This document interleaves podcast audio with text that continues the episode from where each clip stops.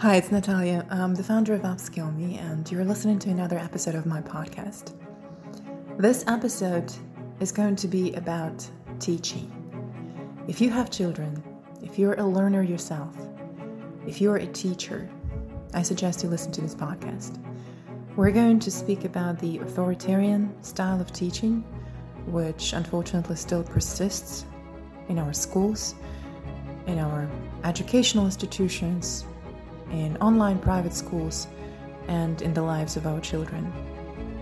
We also are going to talk about the alternative methods of teaching, and I would like to share a few quotes with you that gave me food for thought, that inspired me to think, and the ones that I think we should share more with one another, even though they're kind of forgotten in our society, by our society, and they do not pop up on the first page of Google search results.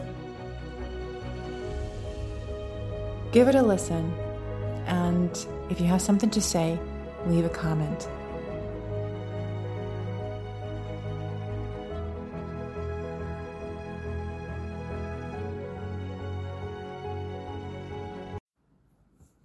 The archaic authoritarian method of teaching.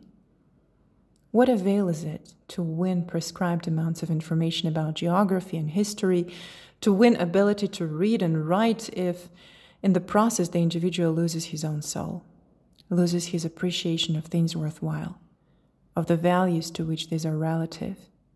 If he loses his desire to apply what he has learned, and above all, loses the ability to extract meaning from his future experiences as they occur. By John Dewey. Let's talk about the worst principle of authoritarian and extreme right wing teaching.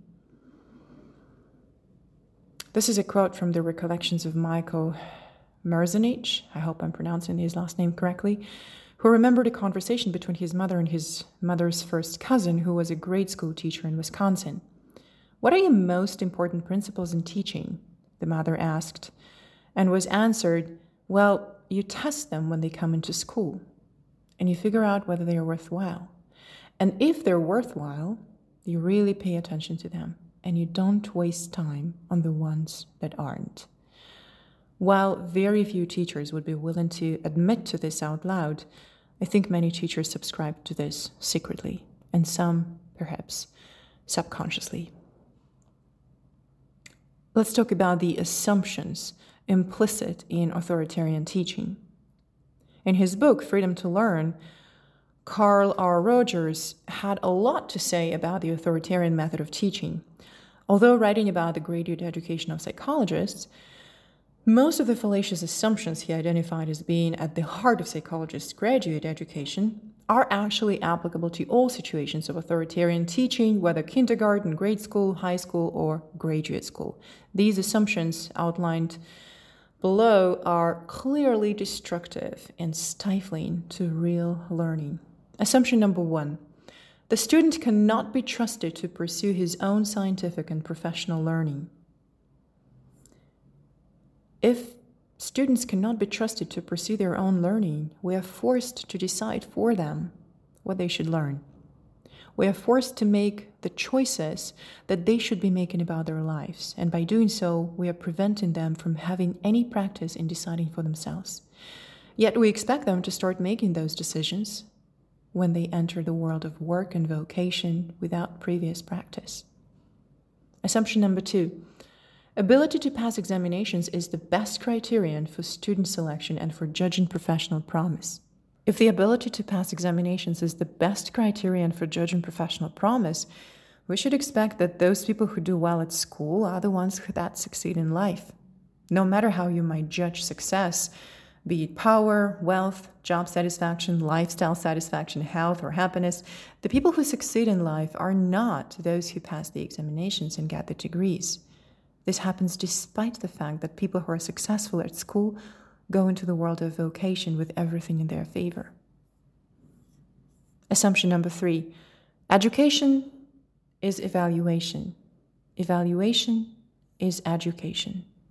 Let's face it, evaluation by others has nothing to do with learning, in the sense that learning implies understanding. Unfortunately, however, Evaluation is one of the ways in which memorized information is revisited, and thus it enables learned material to be recalled.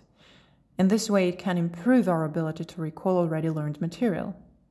Learning is attempting to understand reality. Evaluating is attempting to determine if somebody's understanding of reality is in accordance with what is currently socially acceptable. Although evaluation can improve the memory of already learned material, it also has many harmful effects. Large numbers of tests and exams have been shown to seriously discourage students, lower their self esteem, and erode their self belief. This has to be weighed against any advantage that accrue from improving the memory of already learned information. Exams could be an aid to memorizing if they simply provided feedback about how well we remembered the information to answer the questions in the exam. The grading, which is the harmful element in tests, can easily be removed from most testing where it is completely unnecessary. Yet, exams are not getting less but are rather getting more? How many exams do they want? Every year is not enough, nor every month. Now we have exams every week or every day. Maybe soon it will be every hour. How can students be interested in what they're doing while this sort of Damocles hangs suspended above their heads, ready to fall at any moment? The only important evaluation in learning is self evaluation, and even that is not absolutely essential to learning. Assumption number four presentation equals learning. What is presented in a lecture is what a student learns. Some people say that in order to enable people to learn, all we have to do is present in a lecture form the data to be learned. How did we arrive at this strange idea? This does not take into account the student's interest or how the data connects with the data already in the student's mind.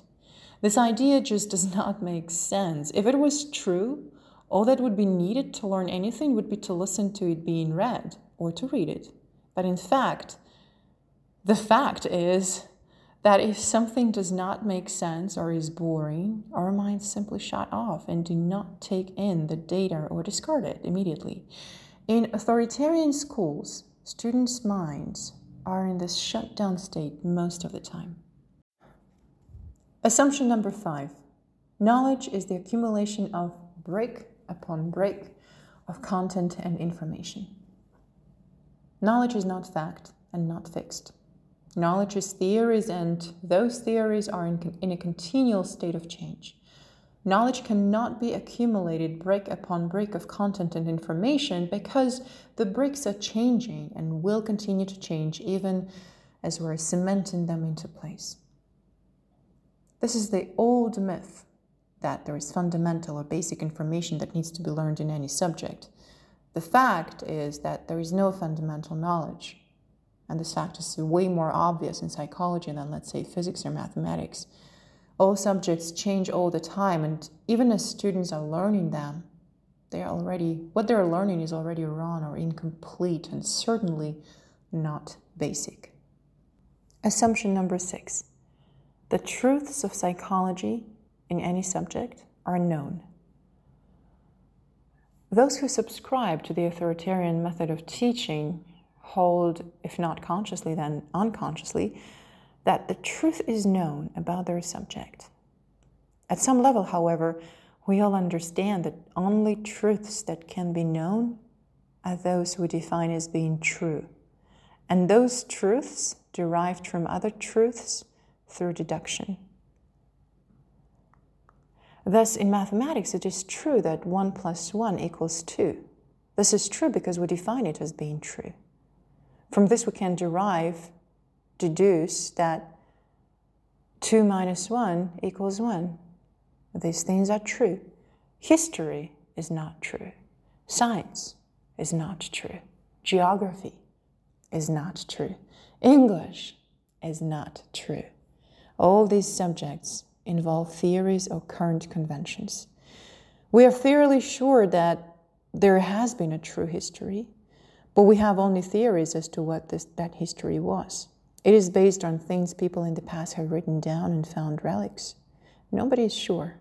Different historians give different views, and our current beliefs about history are merely the current consensus among historians or the conventions of a particular society or country. Assumption number seven method is science. There is a strange belief among authoritarian teachers that if students know and can execute a method, they're doing good science. This idea is quite common. These teachers believe that if experimental procedure is exacting, then the student is doing good scientific work.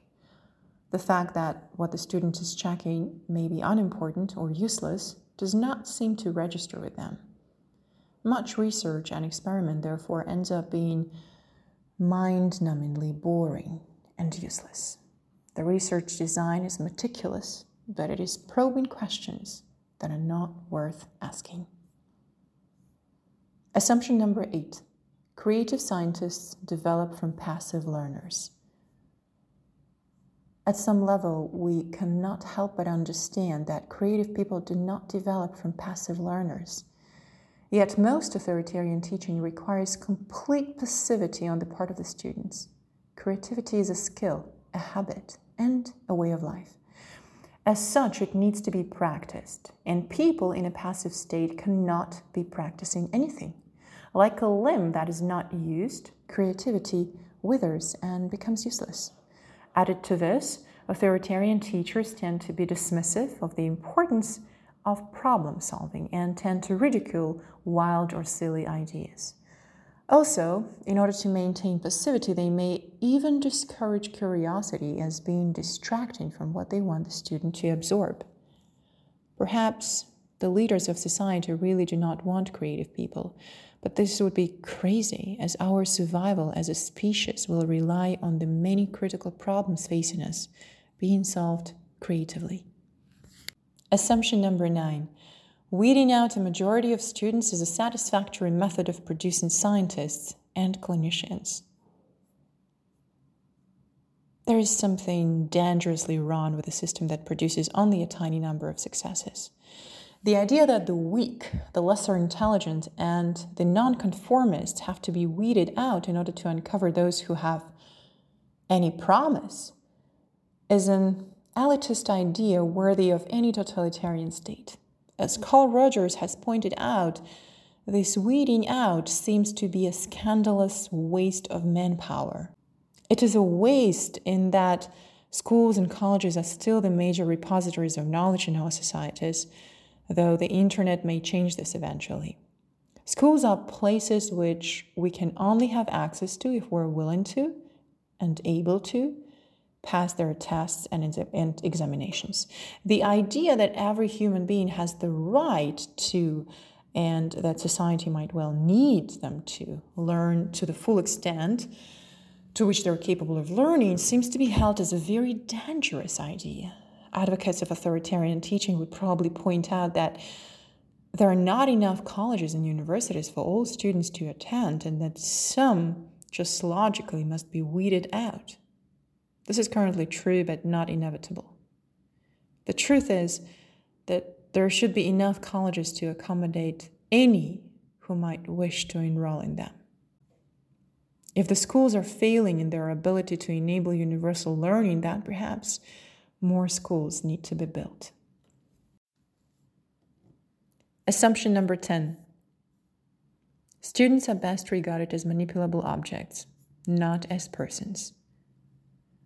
To be treated as an object to be manipulated is one of the most horrible things that human beings can do to one another. Adults bristle and become furious if they are objectified, yet they seem to see the objectification of children as normal. If you, in your life, are treated mostly as an object to be manipulated, should we then be amazed that you, in turn, treat others mostly as objects to manipulate and not as persons? Our inability to relate to others as persons and our destructive tendency to try to manipulate others to get our way are directly traceable to our education. In his book, Freedom to Learn, Carl Rogers even suggests this objectification may sometimes involve a double bind as follows. I'm quoting the book now. In some instances, faculty members put the student in a real double bind situation by giving him a contradictory message. It is, it is as if the faculty member said, I welcome you to a warm and close interpersonal relationship. And when you come close, I will clobber you with my evaluation. The analogy to the parents of schizophrenics is painfully clear. In his book, Freedom to Learn, Carl Rogers missed out one important assumption that is well embedded in authoritarian teaching. This assumption is that all students should go to colleges, and those who have failed to obtain a degree from a college have seriously failed in society and are its rejects. So, not only do some learners have to be weeded out, but they're expected to feel like failures because of it, and that everyone else feels their failures as well. In Learning for Tomorrow, Harold Shane and June Grant Shane had this, had this to say about it. The belief that almost all youth should go to colleges as they are now constituted is one of the most indefensible and dangerous to the tactic, dangerous of the tactic assumptions made by teachers, parents, and their children. Beginning with children of elementary school age, we need to point out that there are numerous valuable, important, dignified ways in which everyone can serve humanity, and that most of them do not require a liberal arts degree. Until this point is put across with conviction, millions of children of 12 or younger will continue to feel that they are failures if they do not contemplate attending a college. Not only must we de intensify the anachronistic campaign to persuade most children and youth to attend college, we must create even for quite young children, learning atmospheres that are wholesome and hopeful, infused with the idea that each individual learner, and our entire species as well, have many desirable choices open to us, and that with rational planning, there will be a rewarding role for each child to fill. Think about this.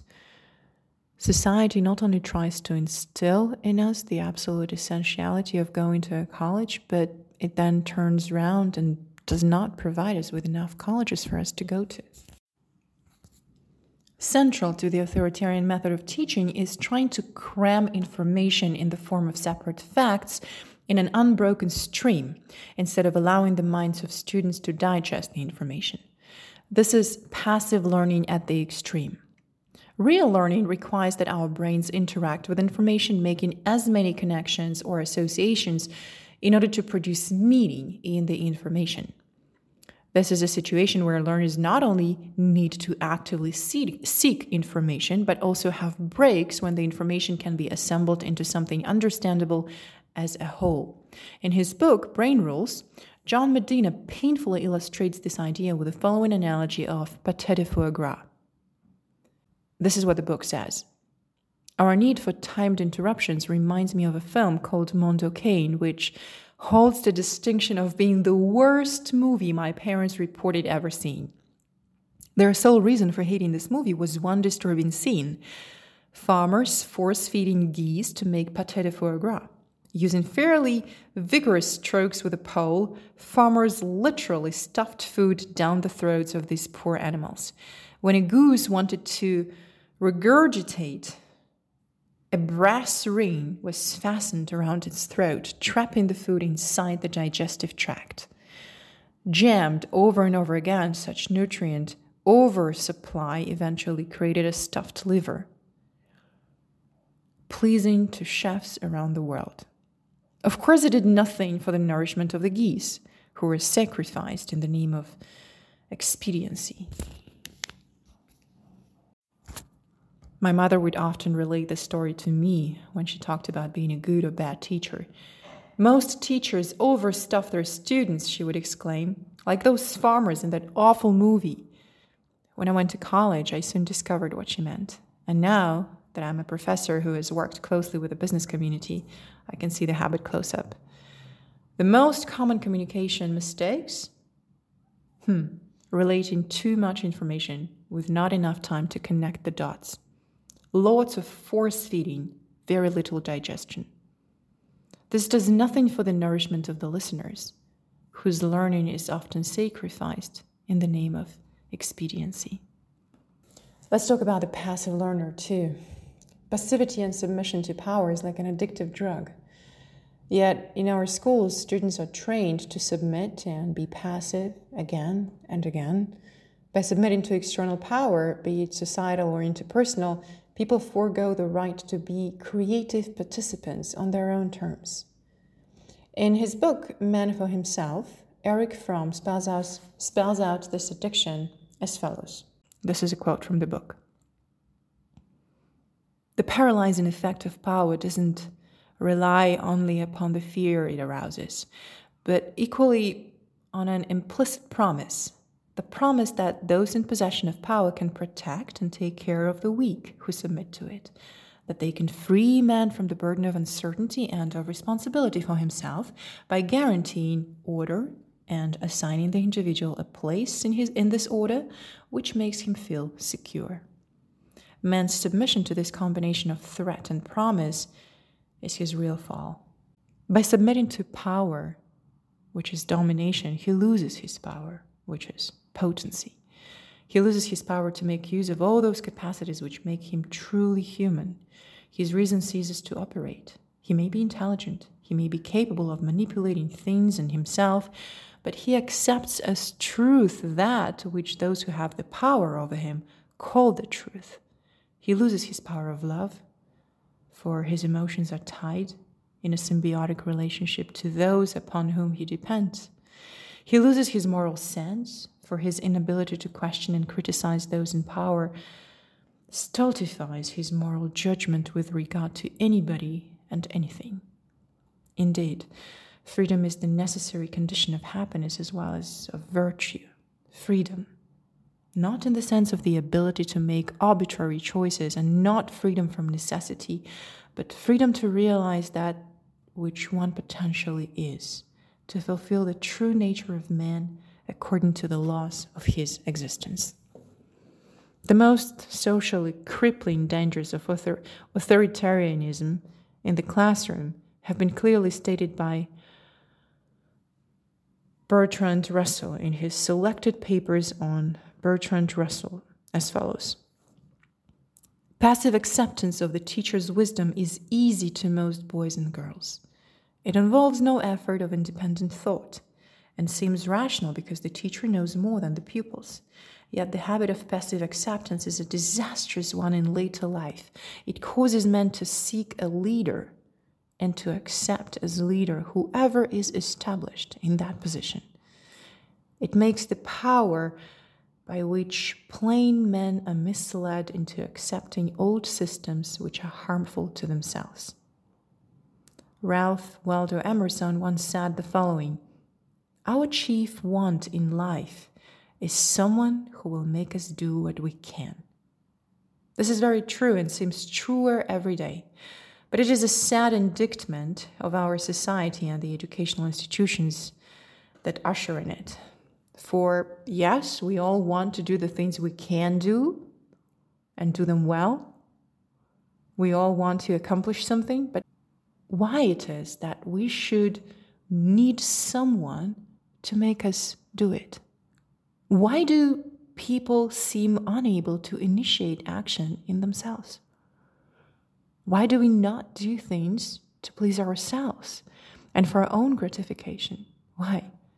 because we have been made passive by our education.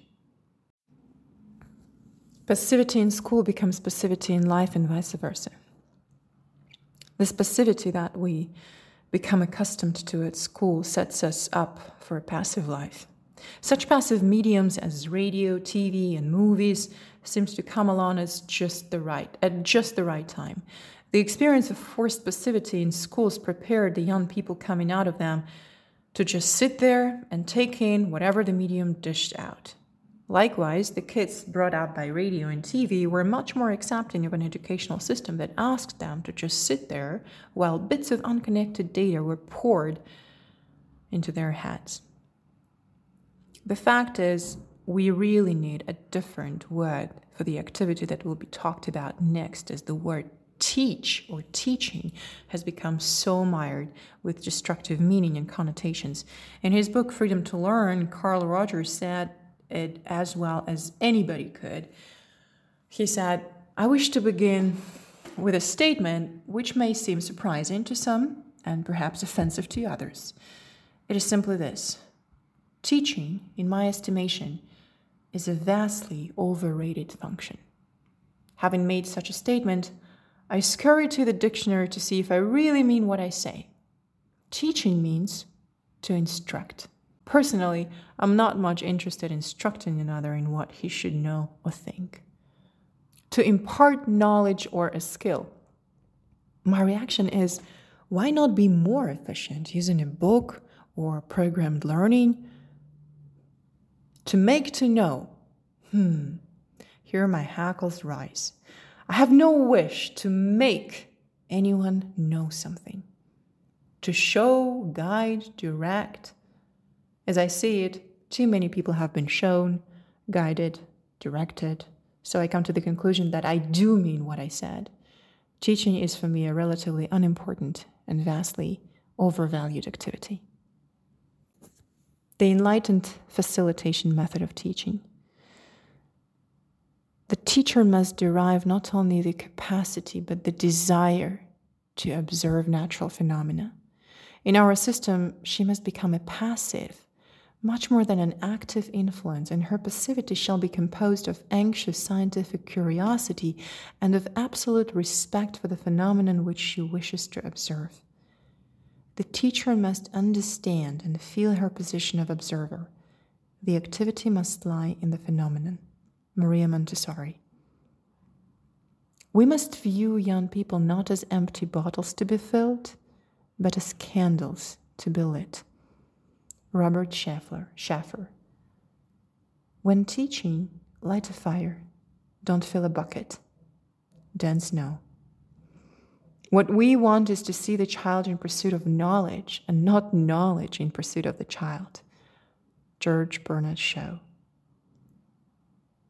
Assumptions implicit in facilitation. In his book Freedom to Learn, Carl Rogers also outlined some assumptions behind facilitation.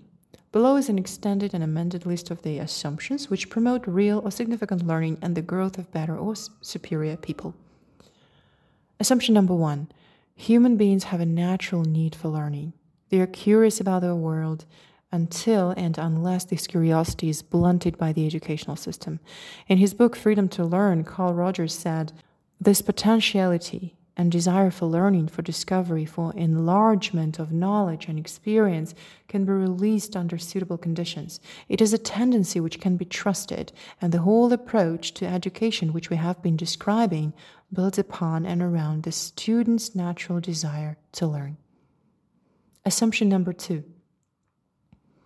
Evaluation and judgment in, is almost always perceived as a threat as learning already involves fear and distress due to the giving up of previous learnings, of changing one's view of the world and restructuring one's model of reality, added threats such as evaluation can easily tip the scales, making learning so frightening that the natural need to learn is overcome and crushed. Facilitation releases students from the fear of humiliation or evaluation by others by being based on student self evaluation.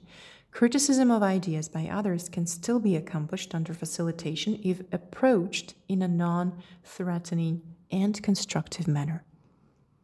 Assumption number three a real learning only takes place when learners are interested, when the subject matter has meaning for learners and is perceived by learners as having relevance to his own purposes. It is interest, meaning, and relevance that decide if learning shall take place at all. But it can also be shown that the degree to which interest, meaning, and relevance are evident increases the depth and breadth of learning, its retention, its accuracy, and the speed at which it is learned. Assumption number four true facilitation of learning without pressure or threat promotes and escalates both the desire for knowledge and the habit of lifelong learning. It does this by reaffirming that learning is a joyous and sometimes ecstatic experience. All children know this when they're young. But so many have this understanding erased under pressure from parents and especially through unpleasant associations with learning, such as fear and humiliation gained at schools. Part of facilitation is to restore this joy in learning to the learners. Assumption number five. In his book, Freedom to Learn, Carl Rogers said, Learning which involves change and self organization in the perception of oneself is threatening and tends to be resisted.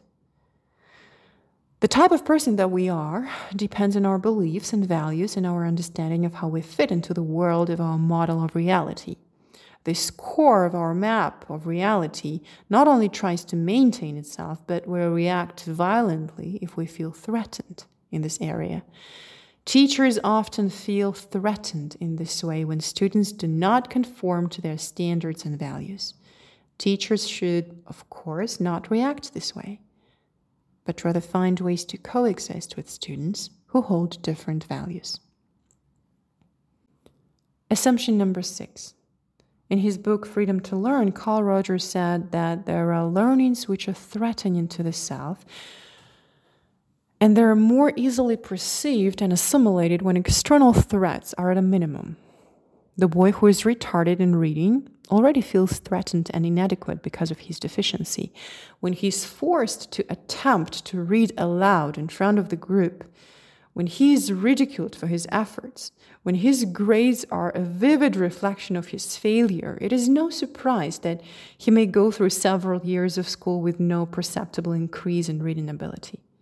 On the other hand, a supportive, understanding environment and a lack of grades or an encouragement of self evaluation remove the external threats and permit him to make progress because he is no longer paralyzed by fear. Assumption number seven. In the same book, Freedom to Learn, Carl Rogers said, When threat to the self is low, experience can be perceived in differentiated fashion and learning can proceed. In a sense, this only is an extension of or an explanation of the preceding principle. The poor reader is a good illustration of what is involved in this principle. When he is called upon to recite in class, the internal panic takes over and the words on the page become less intelligible symbols than when he was sitting in his seat before, the, before he was called upon when he is in an environment in which he is assured of personal security and when he becomes convinced that there is no threat to his ego, he is once more free to perceive the symbols on the page in a differentiated fashion. Assumption number eight questions are more important than facts or even theories. Only in this way can we avoid the dangerous pitfall of thinking we have the final answer or the truth. For everything changes, and what was held as being true yesterday might be discarded or revised tomorrow. In learning, we seek to know the truth, but we can never know it. And all we can do is approach that truth. As Zeno said, for even if by chance he were to utter the final truth, he would himself not know it. For all is but a woven web of guesses. Assumption number nine.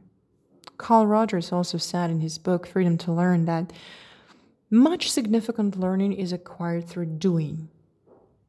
Doing, whether it is physical or mental, is always active and not passive. That ensures that the student is to some extent initiating his own activity. Things to do can, of course, be said by a teacher, but even in this form, more learning is accomplished than if the student had no involvement in the learning and was completely passively absorbing data. Assumption number 10 Self initiated learning, which involves the whole person of the learner, feelings as well as intellect, is the most lasting and pervasive. This is just obvious in that the incorporation of feelings and awareness of them provides more and stronger connections to whatever is being learned. It is these connections that hook new learned material into our map or model of reality. It is pervasive because it is connected to more areas in our map of reality, and it is more lasting because it may be reached starting at a lot of different places and tracing the connections back to it. Assumption number 11 Learning is facilitated when the student participates responsibly in the learning process. When he chooses his own directions, helps to discover his own learning resources, formulates his own problems, decides his own course of action, lives with the consequences of each of those choices, then significant learning is maximized.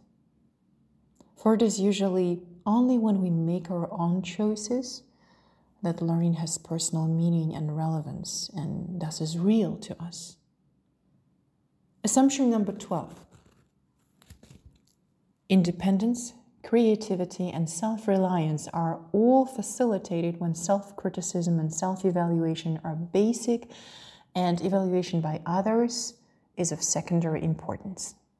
In other words, we cannot become independent, self reliant, or creative without practicing those things. And we cannot practice those, th- those things without becoming our own judge of our own skills and accomplishments. Assumption number 13. The most socially useful learning in the modern world is the learning of the process of learning, a continuing openness to experience and the incorporation into oneself of the process of change. Facilitation encourages non closure and the continuing of being open to new ideas and change. The continu- this continuing quest must, in the end, discard fact and even theory in favor of learning how to find those facts and theories when you want them. Learning the process of learning is ultimately the only essential learning. The facilitation method requires activity on the part of a student. The teacher is not entirely passive, but rather waits for an invitation for activity. It embodies the analogy of the student as a sponge to soak up knowledge and the teacher as facilitator to help locate where various jugs of knowledge may be found. About memorizing. Memory of what the teacher wants the student to learn is not and cannot be the ultimate goal of learning.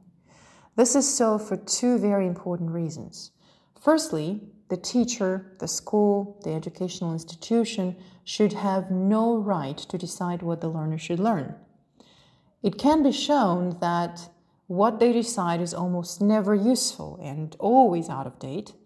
Secondly, what we're taught to memorize are facts and theories, and this does not give us the exercise our minds need in solving problems, investigating, and inventing. It is all about passively absorbing and not about actively learning. Activity is interesting, contagious, and enjoyable, but not usually addictive. It allows learners to be independent, autonomous, and self directing. It encourages thought, criticism, and speculation. It allows learners to become what they can become. These ideas imply that learning can only be accomplished through learner interest and through connecting ideas with reality and thus with their use. The importance of learner interest and meaningfulness is supported by recent findings from the world of neuroscience. Alternatively, the thinking that learning can be accomplished through coercion seems irrational, despite it being so far much the preferred method. Many people have much to say about this. Um, not the least of whom is John Amos Comenius, a 17th century Czech religious leader who had great understanding of teaching and learning in, his, in this early period. His criticism and suggestions are as relevant today as, as they were in his own time. He said, Let the main object of this our didactic be as follows to seek and to find a method of instruction by which teachers may teach less, but learners learn more, by which schools may be the scene of less noise aversion and useless labor, but more leisure, enjoyment, and solid progress. Professor David Hawkins, in his article, What It Means to Teach, brings the relationship of student and teacher into sharp focus as follows.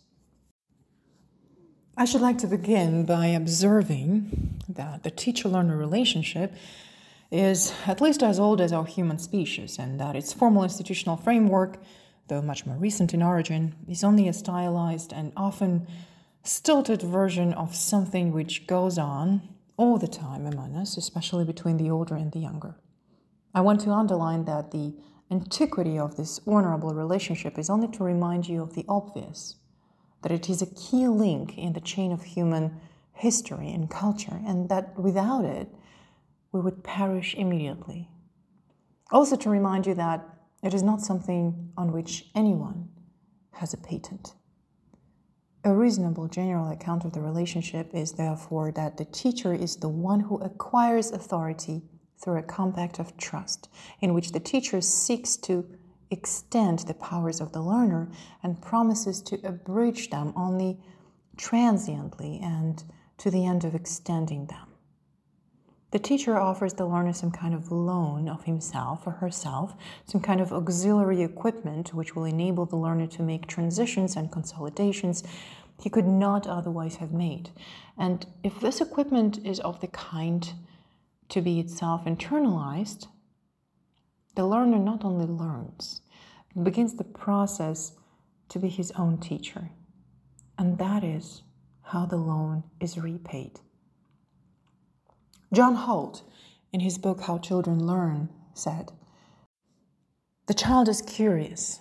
He wants to make sense out of things, find out how things work, gain competence and control over himself and his environment, do what he can see other people doing. He's open, receptive, and perceptive. What is essential is that children learn independently, not in bunches. That they can learn out of interest and curiosity, not to please or appease the adults in power. And that they ought to be in control of their own learning, deciding for themselves what they want to learn and how they want to learn. In his book, Instead of Education, John Holt explains it like this No one can act or learn for another. The doer must do the work himself. The task, the choice, the purpose must be his. And so it might must always be the first and central task of any teacher to help the student to become independent of him. To learn to be his own teacher. The true teacher must always be trying to work himself out of a job. If the student can't hurt himself doing the harder task, let him try it if he wants. The most valuable and indeed essential asset the student brings to any learning task is a willingness to adventure, to take risks. Without that, he can't learn anything. The teacher must not kill this spirit, but honor and strengthen it.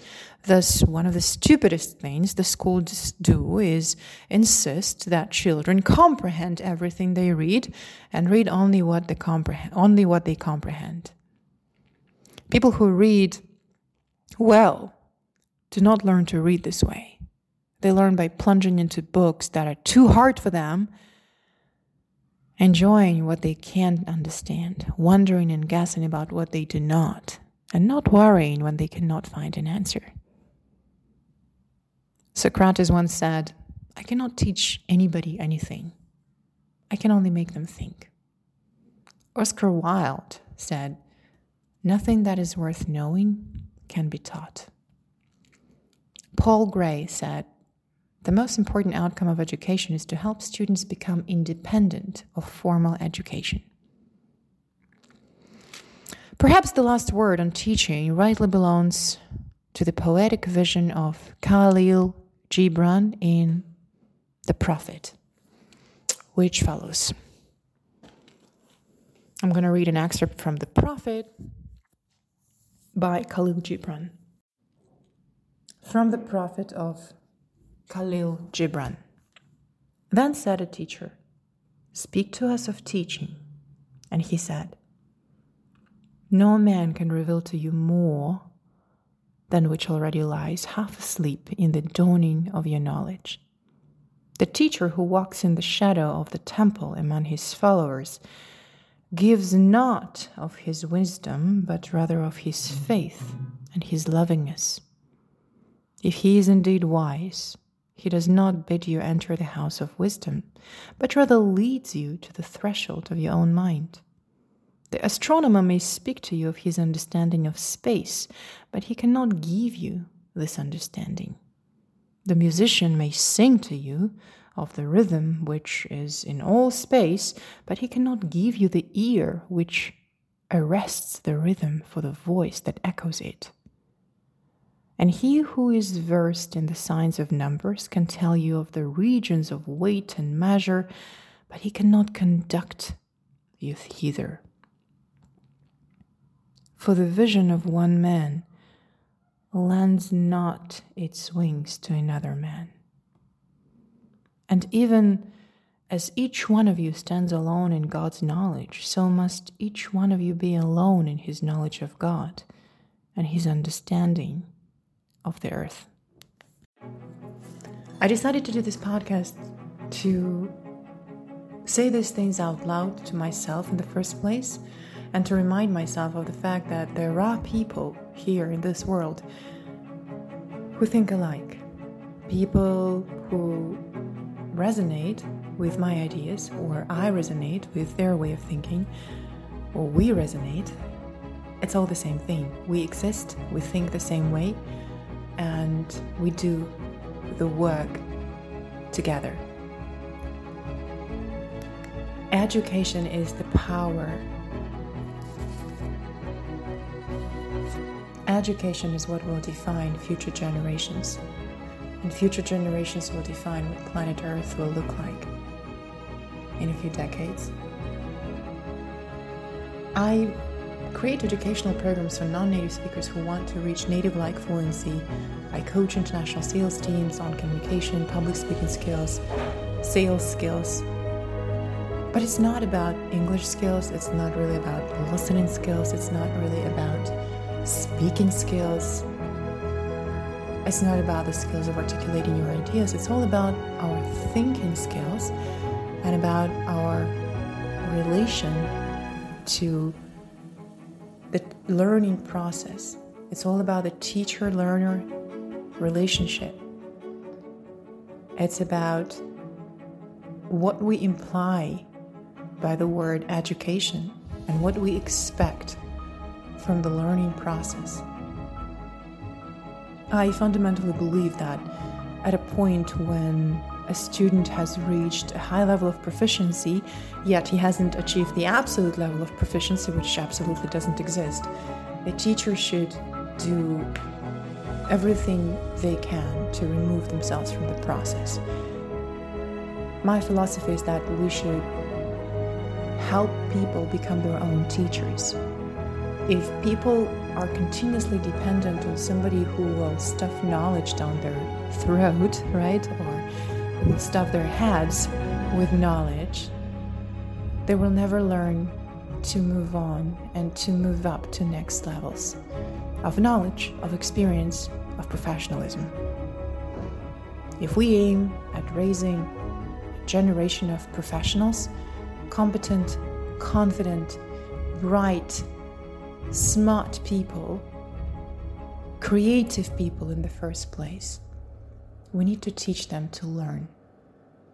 And we need to stop teaching them what is right because we no longer know what is right. The things that are right are changing every minute.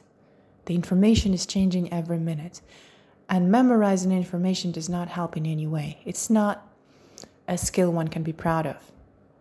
But finding the information, finding the right information when you want it and when you need it, is the skill worth developing and worth polishing up all your life.